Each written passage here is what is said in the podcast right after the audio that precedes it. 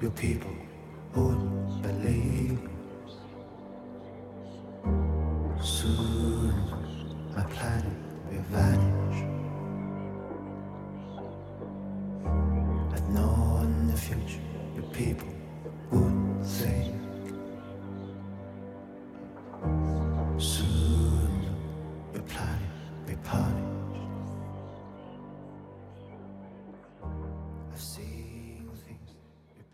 小读怡情，大读伤身。大家好，我是就着屎尿与虎啸读王小波的饲养员小胡。好久不见，好久没有更新这个播客节目，主要呢有两个原因，一个是前一段时间的工作实在是太忙，最近一段时间才刚刚得以把节奏放慢下来。其实这一段时间我并没有偷懒，并没有放弃读书。像上一期更新的节目，就是那本《可能性的艺术》，其实我在六月底就录好了，然后放到七月份来发。在七月份的时候呢，我也录了一期这个献给阿尔吉农的花束，只不过因为工作太忙，没有来得及剪辑。不过欣慰的是，最近一段时间工作还没有那么的忙了，所以呢，我也有时间重新把这个播客节目剪起来，在这一段时间里面继续去录制。另外一个原因呢，是我这一段时间迷上了天文学，我购买了一台天文望远镜，并且用它来学习天文学、学习深空摄影等等的技术。对我来说，有两样东西一直非常吸引着我，一个是宇宙，还有一个就是动物。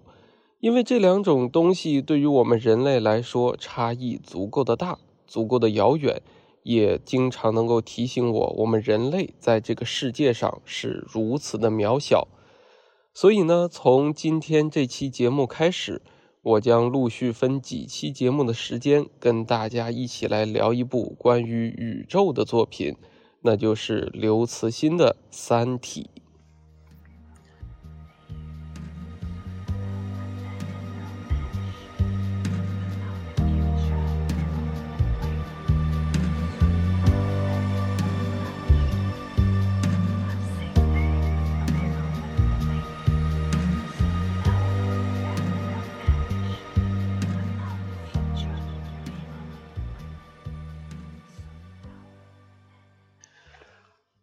按照惯例，在正式读书之前，我们也来一起思考一个问题，那就是如果这个世界上有一个完美的人，或者说我们人类达到了一种完美的状态，那可能是什么样的状态呢？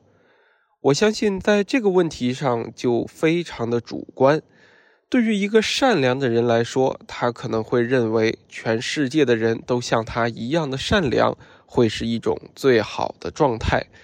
对于一个有钱的人来说，可能他会觉得保持他有钱的状态是最好的。其实，我们每一个人都在按照自己的信仰来逐渐的改变这个世界。对于我们这些主体来说，信仰并没有正义和邪恶之分，当然更谈不上好坏。我们所信仰的东西。对我们来说，一定就是最好的。假如世界上有一个最好的人，那他一定是按照我们的信仰去描绘出来的人。假如人类能够达到一种非常完美的状态，那他也一定是按照我们信仰所描述出来的那个状态。而《三体》这本书的故事，也就是从信仰开始。在《三体》的第一部。《地球往事》的开篇揭示了一个关于信仰的话题。其实这一部分有所删减和顺序也有所更改，但我们在此就不提。在这一部的开始，许多物理学家自杀，他们纷纷留下一张纸条或者是遗言，去讲了一句话，那就是物理学不存在了。到底物理学为什么不存在了呢？这件事情还要从几十年前那场十年的历史事件说起。当时的物理学家叶哲泰，他有一个女儿叫做叶文洁。当然，叶文洁这个名字，我相信对于没有看过《三体》的朋友来说，也并不是那么陌生。叶哲泰一家全部都是高级知识分子，他的老婆少林在清华大学教书，并且书中描绘了他的形象是一个上课都要穿着旗袍的精致女人。然而，在那一段历史时期，许多的知识分子被打倒，包。其中也就包括了叶哲泰一家。在这个过程中，当时年轻的叶文洁看到了家人的反目，看到了自己的母亲是如何站出来拼命的揭发自己的父亲，也看到了自己最尊敬的老师如何在别人的迫害下自杀。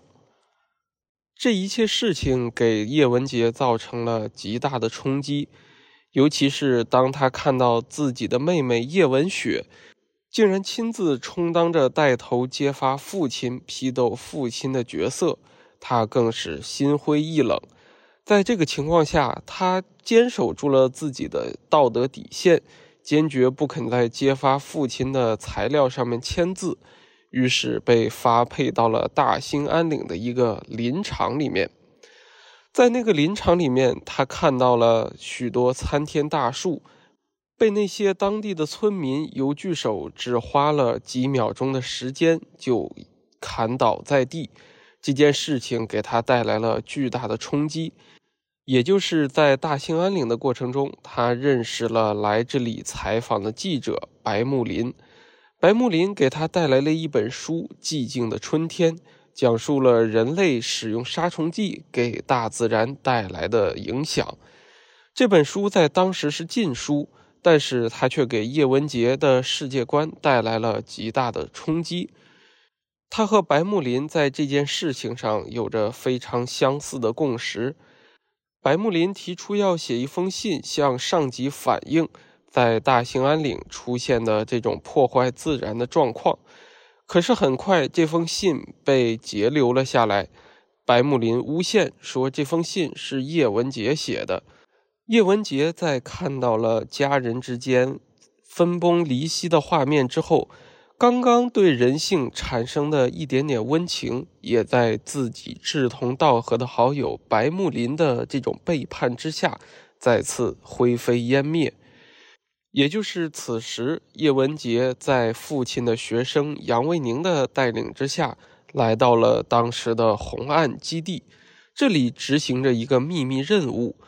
杨卫宁希望带着叶文洁来到这里将功赎罪，也给了他一个施展才华的机会。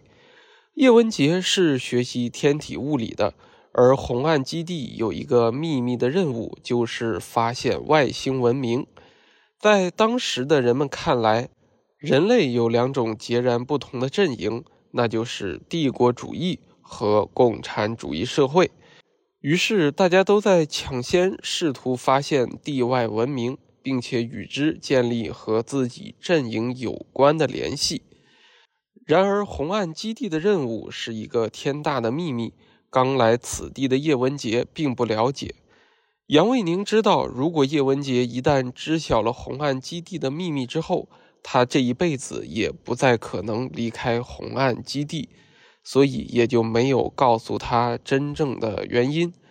然而，在这个过程当中，当时红岸基地的政委雷志成，他表面上提拔叶文洁，信任他，欣赏他的才华，对他施以重任。而实际上也是希望叶文洁能够和红岸基地捆绑的越来越深。认清了雷志成的嘴脸之后，叶文洁再一次对人类失望了。在一次巧合中，叶文洁发现了太阳对于电磁波有着增益放大的功能。原来红岸基地的天线发出的电磁波。并不可能被外星文明接受到，因为它的电磁波发射功率实在是太弱了。然而，有了太阳作为增益放大之后，人类发出的电波就很轻易的能够被几光年之外的地外文明接收到。于是，叶文洁给地外文明发出了第一声信息。而在这八年之后，叶文洁也收到了来自四光年之外三体世界的回信。当时，三体世界给他的回信是来自三体世界一个一三七九号监察员。这个监察员在回信当中也就给出了那个著名的“不要回答，不要回答，不要回答”。只不过叶文洁对于人类心灰意冷。他最终还是选择回答了三体文明的信息。然而，当时叶文洁并不知道的是，三体文明正处于他们的世界末日当中。原来，在三体世界有着三颗太阳和十二颗行星，只不过随着三颗太阳的引力增加，以及三体运动这一个混沌无解的规律。这十二颗行星当中的十一颗都已经被三颗太阳吞噬殆尽，只有三体人居住的这一颗行星。然而，在这一颗行星上，也很快面临着灭顶之灾，那就是同前面十一颗行星一样的命运。于是，三体人非常希望在浩瀚宇宙当中寻找到一颗新的宜居星球。而叶文洁暴露地球的存在，也给了三体人希望。在叶文洁看来，三体人来到地球，或许可以帮助人类实现更高的文明；而在三体人看来，地球这个文明还并不是很发达的星球，是他们进行太空殖民的理想居所。于是，三体人派出了非常庞大的星际舰队，打算对地球进行殖民。而三体世界到地球有着非常远的距离，即便靠着三体人高超的文明，他们来到地球大约也需要四百年的时间。他们发现，地球上人类的文明仅仅在不到一百年的时间里面就实现了突飞猛进。于是，他们也非常担心，在这四百年的航行时间里，地球会不会发展出更高级的文明？于是，他们利用打造一支舰队的力量，制造出了四颗质子，两颗质子来到地球，两颗质子留在三体世界，这样他们就可以利用质子来进行一个通讯，监视地球的状态。同时，他们也利用发往地球的两颗质子，锁死了人类关于前沿科学的研究。这样的话，在三体人来到地球之前，人类的文明不可能再产生任何新的进展。只不过，这一切当时的叶文洁并不知晓，甚至来说，他还存在着一种侥幸心理。那就是三体人来到世界之后，可以按照他的理想去帮助人类实现更高的文明。当然，以叶文洁一个人的能力，他并不可能充当三体世界在地球的联络人。于是，在后来的一次巧合中，他认识了伊文斯，一个环保主义者，同时也是一个亿万富翁。在伊文斯的帮助之下，叶文洁建立了地球三体组织，并且也被尊称为统帅。他们在暗地里吸引着各种各样的人加入他们的组织，并实现他们的理想，也就是非常著名的那一句：“消灭人类暴政，世界属于三体。”故事的另一个主人公汪淼的线索，也就是从这里开始。当时，由于两颗质子锁死了人类的科技，这一切造就了很多前沿物理学家的失望。他们惊恐地发现物理学不存在了，于是批量的自杀，其中也包含汪淼所暗恋的一个人，那就是杨东。巧合的是，这个杨东就是叶文洁的女儿。为了调查杨东的死因。汪淼在好友史强和常伟思将军的领导之下，开始一步步深入到一个叫做“科学边界”的组织，并且顺藤摸瓜找到了地球三体组织，并且参与其中进行卧底。地球三体组织的成员申玉飞非常希望汪淼能够加入他们。于是带领汪淼去玩了一个游戏，也就是叫做《三体》。在这个游戏当中，汪淼所扮演的三体星人要逐渐了解三颗太阳运行的规律，也一步步体验着三体文明的绝望。最终，他们才发现，三体文明三颗太阳的运行规律根本就是一个无解的命题，三体世界也要最终走向灭亡。只不过，在地球三体组织 ETO 里面也存在着分歧。像申玉飞，他就是叫做拯救派，他希望通过计算出三体世界三颗太阳的运行规律，来帮助三体人拯救他们的家园。而还有另外一派，也就是伊文斯主导的降临派。降临派的人对于人类普遍存在着莫大的恶意。他们希望三体人降临世界之后，能够毁灭全人类。随着伊文斯在 ETO 地球三体组织当中变得越来越有权威，叶文洁也终于发现三体组织不再受自己的控制。他说：“我点燃了火，却无法控制它。”于是叶文洁召开了一次地球三体组织的聚会。有人说他是故意召开这个聚会。并且利用长尾斯将军所代表的军方力量，一举摧毁了他亲手建立起来的地球三体组织。也可能他还有其他的目的。不过这里就要提到一点：叶文洁在参加这场最后的聚会之前，他去见了一个人，那就是罗辑，也就是《三体》第二部的主人公——地球的面壁者和第一任执剑人。并且在和罗辑的交谈中，告诉了他宇宙运行的公理，并且引导罗辑悟出了黑暗森林法则。不过这都是后话。在那场最后的聚会之后，叶文洁被捕，并且讲出了有关他的往事和三体组织的秘密。这个时候，大家才知道，原来地球人和三体人的主要联络方式。是通过伊文斯建立的一艘审判号游轮。为了了解三体人的秘密，也为了准备人类接下来面临的可能是灭顶之灾，全世界各国的专家联合了起来，在一起计划着如何能够摧毁审判日号，并且拿到船上有关三体文明的信息。而这个摧毁审判日号的计划也被命名为“古筝行动”，它利用到了汪淼所研究的一种纳米材料——削铁如泥的飞刃。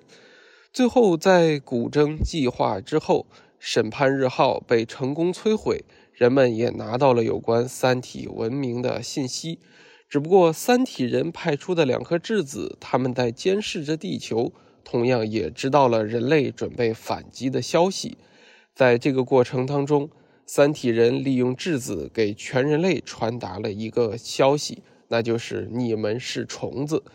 这种赤裸裸的蔑视给当时的人们带来了很大的打击，于是他们也开始着手去商量怎么样面对三体人的威胁。至此，《地球往事》三体的第一部也就到此结束。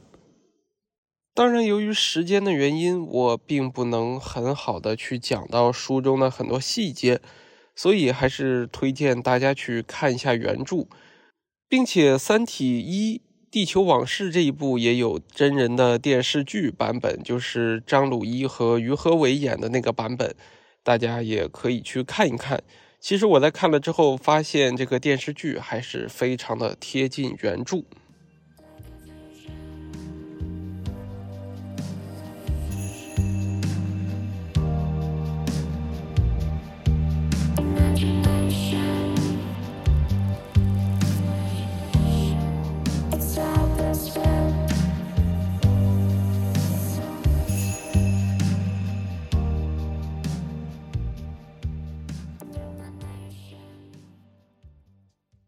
紧接着就来到了《三体》第二部《黑暗森林》的剧情。这一次故事的开始就要从叶文洁给罗辑去讲述那两条宇宙运行的公理开始。当时的罗辑是一个知识分子，但是他很糟糕，他很穷，然后也很倒霉。他希望通过研究一些别人没研究过的东西来去实现自己的名利，而叶文洁发现了这一点，并且引导他去研究宇宙社会学。事实上，关于宇宙社会学的内容，也就是黑暗森林法则。成为了第二部当中人类去暂时摆脱三体人入侵地球危机的唯一手段，也就是叶文洁告诉了罗辑这两条宇宙运行的公理之后，罗辑开始遭到了地球三体组织残余势力的追杀，也遭到了两个质子的追杀。在另一边，全人类开始商量着有关对付三体人的策略。他们发现三体人有一个特点，那就是他们的思维极度透明，非常会隐瞒。而三体人派出的两个质子监视着地球的一切，无论地球人想出什么样的办法，三体人都可以通过质子来进行干扰。那唯一的办法就是找到几个极度聪明的人，让这些人按照自己的想法去执行拯救人类的计划。而这些人在执行计划的过程中，要对全人类封闭自己的内心，不能够告诉其他任何人他们的想法。这一个就称为面壁计划。面壁计划共选出了四位面壁者，而其中就有罗辑。与其他三位面壁者不同的是，罗辑只是一个普通人。其他三位要么是高级的军事将领，要么是顶级的科学家，而罗辑只是一个默默无闻的知识分子。他能够成为面壁人的唯一理由就是三体人在追杀他。显然，罗辑似乎掌握了某些三体人非常看重的东西。那么，敌人的敌人就是朋友，三体人的敌人罗辑，也就是地球人最大的盟友。只不过，罗辑这个时候并没有想肩负起一个面壁人的职责，他甚至不想拯救全人类。他利用面壁者的特权，为自己找到了心爱的女孩庄严，并且和庄严一起快乐幸福的生活在一起，直到联合国的秘书长吧，就相当于这么个领袖萨伊，发现罗辑此刻的一事无成。他通过绑架庄严的方式来逼迫罗辑执行他面壁者的责任，也就是在这一个驱使之下，罗辑开始重新思考如何对付三体的理由。他一直在思考，他作为一个普通人，为什么三体人对他穷追不舍？那么只有一个理由，就是他所研究的宇宙社会学。存在着三体人和地球人都没有发现的秘密。这一部的故事一波三折，人类执行了面壁计划，却又并不是很相信这四位面壁者的能力。与此同时，他们也在利用着现有的技术去建造着太空舰队。然而，随着太空舰队技术的越来越成功，人类对面壁者也开始非常的忽视。也就是在这个时候，罗辑虽然领悟了黑暗森林法则，却没有施展的余地。他只好利用非常远距离的几颗行星去进行实验，暴露这颗恒星在宇宙中的坐标，去验证自己的想法。如果黑暗森林法则确实存在，那么这颗恒星也将被摧毁。罗辑为了验证他的想法，进入了冬眠状态。等到他一百多年苏醒之后，看看这颗恒星有没有被其他的文明所摧毁。然而，当他苏醒之后，一切都变得大不一样。面壁者在这个世界上好像成为了最不受欢迎的人。虽然曾经的他们是全人类翘首以盼的救世主，然而如今再也没有人记得他们。因为宇宙舰队的强大足以满足人类的安全感，他们认为，即使当三体文明来到地球，地球人建造出来的宇宙舰队也有能力保护好他们。然而，这一切在三体人派出的水滴来到地球之后，全都破灭了。人类发现，在水滴面前，人类的太空舰队竟然是如此的脆弱，不堪一击，以至于他们又重新想起了面壁者和面壁计划。甚至，他们惊讶地发现，罗辑一百多年前发布的那个可以摧毁恒星的咒语，竟然真的奏效了。在这个时候，人类开始重新把目光聚集到面壁计划，或者说就是聚集在罗辑一个人身上，希望他能够拯救世界。罗辑清楚的知道，一旦他开始拯救人类世界，他在剩下的人生当中就不可能再与自己的妻子庄严和可爱的孩子见面，他将充当起那个人类的救世主。也就是所谓的执剑人，那个靠一个人默默守护着人类和三体文明之间那种微妙平衡的战士。然而，最终为了保护妻子和孩子，罗辑还是承担起了这个责任。他向三体人表述自己领悟了黑暗森林法则：一旦三体人的宇宙舰队并没有立刻停止来到太阳系的步伐。那么，罗辑就会向宇宙公布三体世界的坐标。在黑暗森林的法则之下，三体世界必将迎来毁灭，那么也将面临着太阳系和三体世界同归于尽的结果。三体人在罗辑的威慑之下停止了进攻的步伐。罗辑依靠他的面壁者身份，帮助人类在这第二部当中。度过了一个巨大的难关。当然，对于没有读过《三体》的朋友来说，黑暗森林法则到底是什么呢？在这里可能有些难以理解。不过不重要，你可以就把它简单理解为，在这个宇宙当中，任何文明都不能暴露自己在宇宙当中的坐标，否则就会引来杀身之祸。了解到这个基本的道理，就不影响你对于故事情节的理解。不过，关于黑暗森林法则有关的内容，我会在后面单独的一个模块去进行讨论。在《三体》的第二部《黑暗森林》当中，还有一条线索不得不提，那就是张北海自然选择号前进四的那个张北海。张北海是一个军人出身，他最初是一个非常热血的这么一个军人，然而在父亲的教导之下，才开始变得绝对理性。他认真理性的思考人类和三体文明去斗争的结果，在全人类都被宇宙舰队的强大而冲昏了头脑时，张北海意识到人类必败的结局。他开始冒充成为一个坚定的胜利主义者，并且进行冬眠，直到最后承担起自然选择号执行舰长的这个身份。在水滴的攻击当中，张北海并没有带领着自然选择号去直接迎战，反而是开启了最大的状态逃离太阳系。他并不知道逻辑，也并不知道逻辑的面壁者计划。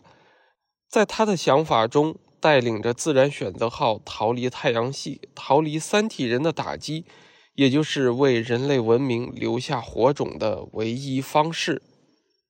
从这个意义上来说，张北海有着坚定不移的逃亡主义思想。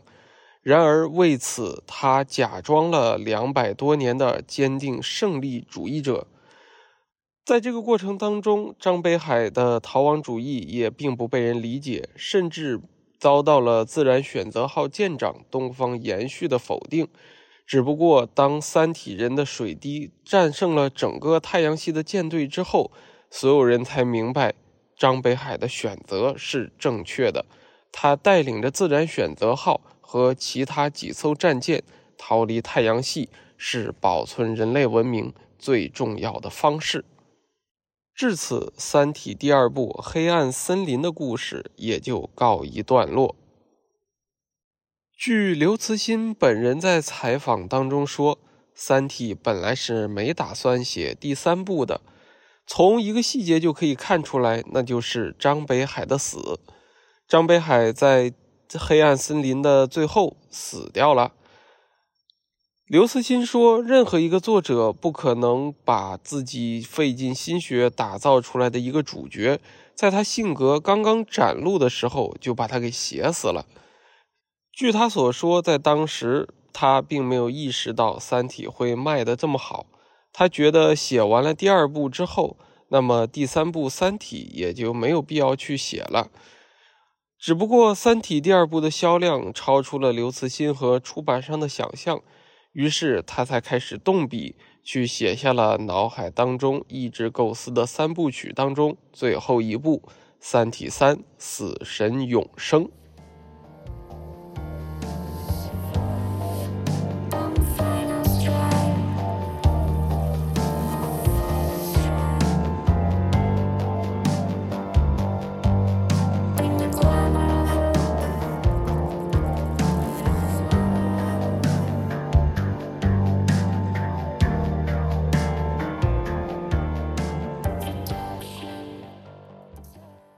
死神永生这一部，其实大家在看的过程当中，我看到很多的书迷粉丝都非常的生气。其实我在看的时候也有类似的感受，我能够理解他们吧为什么生气，因为在前两部当中的主人公，无论是叶文洁、汪淼、罗辑还是张北海，他们身上的英雄主义色彩都非常的浓。然而到了第三部。主人公程心就变得非常的圣母，他有一种非常朴素直白的善良，而他并没有意识到，在很多的时候，这种善良其实是有害的。《三体》第三部的故事要从一个阶梯计划开始讲起，那就是在罗辑的这个黑暗森林威慑之下，三体人和地球人迎来了一段非常长的蜜月期。在这个过程当中，地球人学习到了很多三体人给予的高科技，然而三体人也学习到了很多地球人的文明。当时在军官韦德的建议之下，他们准备把一个人发送到三体世界去，安排他当卧底。然而，发送一个活人到四光年之外的世界来说，无论如何，从技术上都看起来不那么行得通。也就是在这个诚心的出主意之下，他们决定发送一个人类的大脑去三体世界。三体人当然有能力去截获他，并且给他克隆一个身体，恢复他的记忆。在这个阶梯计划当中，被发往三体世界的那颗人类大脑。就是一直暗恋着程心的人云天明。当然，云天明的故事是一条暗线，我们到后面再说。在人类文明和三体人的一段蜜月期之后，迎来了一个问题，那就是罗辑对三体世界的黑暗森林威慑，并不可能永远延续下去。他只是一个普通人，他也会衰老，他也有死去的一天。于是，人类也并不相信逻辑可以给他们带来绝对的安全。他们希望更换一个逻辑的接班人，也就是所谓的第二任执剑人。在三体文明的文化入侵之下，最终吧，就是这个诚心当选了这个新一任的执剑人。然而，诚心当选了执剑人之后，三体人立即对地球发起了进攻。诚心本可以用他的黑暗森林威慑去实现太阳系和三体世界同归于尽的这个结果，然而诚心是一个圣母嘛，他从来只想过在他的威慑之下，地球和三体人之间相亲相爱一家人。他是一个守护者，而不是一个毁灭者。所以，当三体文明发动入侵的时候，诚心直接就吓傻了。他扔掉了发动黑暗森林威慑的按钮，并且带来了全人类的覆灭。三体人开始入侵地球，把全人类都赶到了澳大利亚去生存，这相当于一个人类的保留地。在这个地方，人类出现了各种人吃人、人杀人、手足相残的人间惨剧。可是诡异的是，诚心在这个过程当中却被很好的照顾了起来。按照质子所说，诚心可以去这颗星球的任何一个地方生活，他都将享受到非常自由、没有人打扰和干涉的待遇。但是诚心是圣母嘛，他坚持和人类站在一起，也就生活在这个澳大利亚。这场三体人殖民的闹剧以另外一件事情结束。那就是在太阳系当中还存在着一艘可以发射引力波的飞船——万有引力号。这是一艘非常先进的飞船，是在三体文明指导人类的科技之后发明出来的。它比之前的蓝色空间号、自然选择号要先进很多。当三体人把人类都赶到了这个澳大利亚上去生活之后，正在太阳系外围执行任务的万有引力号发现了这一件事，并且向全宇宙进行了广播，播报了三体世界和太阳系的宇宙坐标。这也就意味着黑暗森林法则最终会到来，人类、地球、太阳系、三体文明全都会遭到黑暗森林法则的打击，变得不复存在。那么，三体人占领太阳系也就变得毫无意义。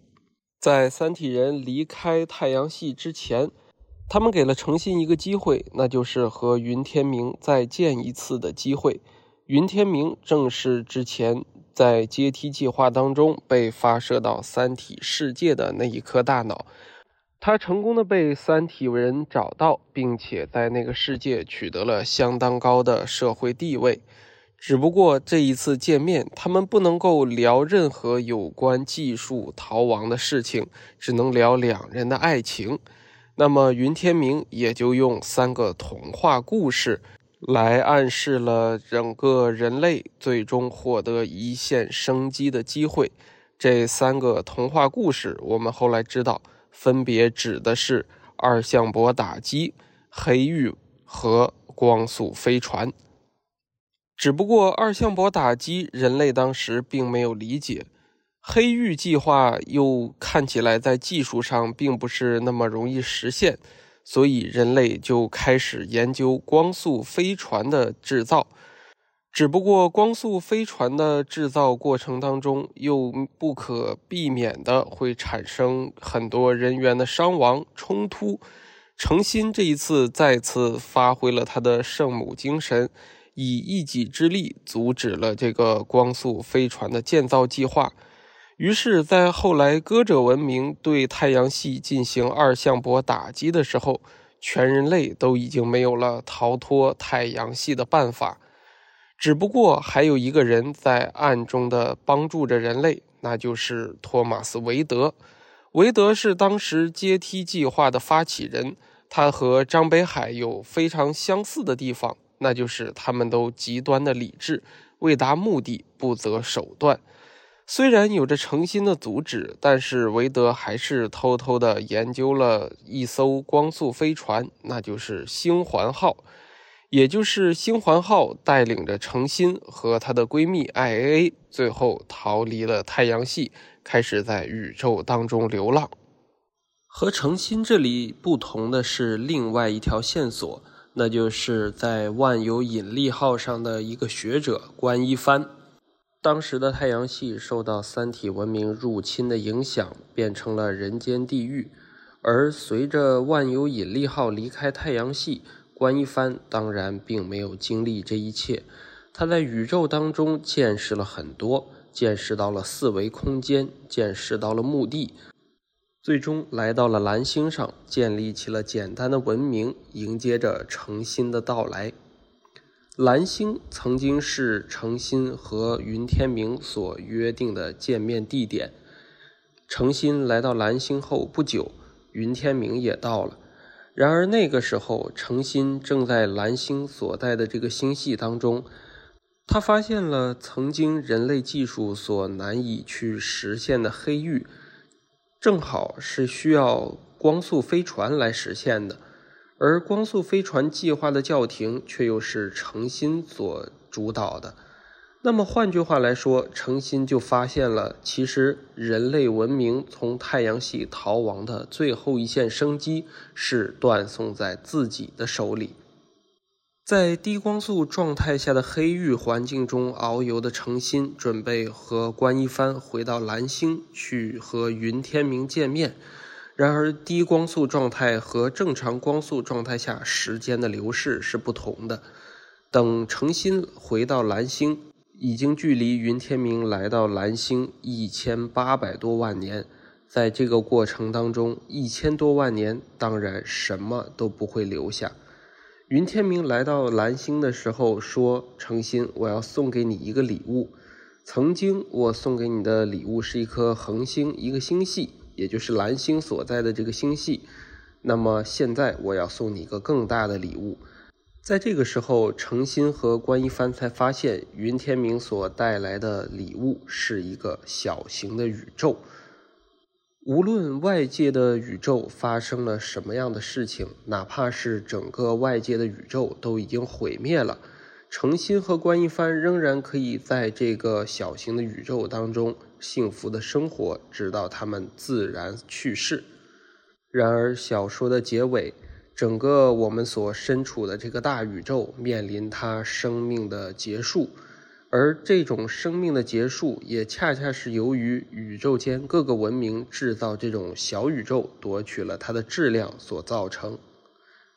诚心再一次发挥了他圣母的本能，也可能是作为一个人类的本能，他决定把自己这个小宇宙的质量还给大宇宙。他自己也和关一帆一起只身回到了大宇宙当中，迎接着这个宇宙的覆灭。小说到此结束。其实回看整部《三体》的剧情，其中的想象力也是天马行空。包括刘慈欣本人也确实是一个讲故事的高手，他能够描绘出这么宏大的世界观，并且在其中这种科学的逻辑和故事的逻辑环环相扣，非常的耐人寻味。让人读起来吧，就有一种欲罢不能的感觉。当然，由于时间的原因，我在这一期播客当中不可能把《三体》当中所有的故事都事无巨细的表现出来吧。可能只能对那些对于《三体》这部作品很感兴趣，但是又没有时间去读这一百多万字。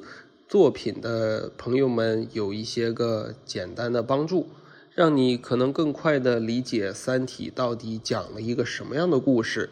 那些流传在网上的名言，什么自然选择号，然后二向箔水滴，什么之类的，它它到底是个什么意思吧？在我看来，《三体》这本书它是一个科幻作品，其中当然有非常多科学的幻想。同时，它也是一部非常优秀的小说。它作为小说来说，故事性非常的强，非常的让人看完之后感觉特别的爽。当然，对我来说最重要的一点，它更像是一本哲学著作。在这部小说当中，刘慈欣提到了非常多的观点，都对我这个普通人的世界观产生了很大的影响。有很多问题，好像我之前都没有去想象过。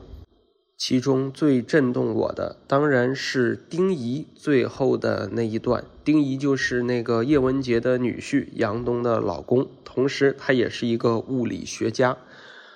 他直到第三部快结尾的时候，才真正说出了前面物理学家们自杀的原因：物理学不存在了。到底是什么意思？是仅仅的因为三体人质子封锁了人类的科技，就导致了这些物理学家们他们选择集体自杀，放弃生命吗？其实并不是。丁仪在这个时候所讲述的是生命对于整个世界的影响。就好像我们总认为人类出现在这个世界上，除了破坏环境，就没有做任何对环境有益的事情。其实不然。比如说，我们人类如果没有去治水，没有去清理河道等等的事情，那么这些河水很可能会非常快的泛滥，导致水土流失，导致树木变得越来越少。那么，整个地球的环境、大自然也会发生我们想象不到的改变。我们总认为生命在这个世界上是非常脆弱的，但实际上，生命在地球上比岩石更加顽强。地球既然如此，那么宇宙呢？我们观测到的宇宙有多少是按照自然规律在运行，又有多少是受到了生命存在的影响？过去我们总认为宇宙是按照物理学规律在进行运行的，然而当领悟了这一点之后，我们才发现宇宙的运行并不简简单单是因为物理学的存在。我们所研究的物理，我们所观测到的世界，我们并不知道其中有多少是真正物理学需要研究的东西，有多少是生命存在所带来的随机影响。这些东西摧毁了那些科学家们的根基，最终也得出了一个答案，那就是在他们的世界当中，物理学不存在了。好了，以上就是关于《三体》第一部《地球往事》、第二部《黑暗森林》、第三部《死神永生》的大概介绍。在后面的节目当中。我会逐渐的去展开聊一聊黑暗森林法则到底意味着什么。叶文洁、杨东、丁仪、张北海、罗辑、程心、韦德等等这些人物，他们在故事当中又分别扮演着什么样的角色，以及他们为什么是这样的人？期待在后续的节目中能继续和你分享，和你见面。我是就着屎尿与虎啸读王小波的饲养员小胡，我们下期节目再见。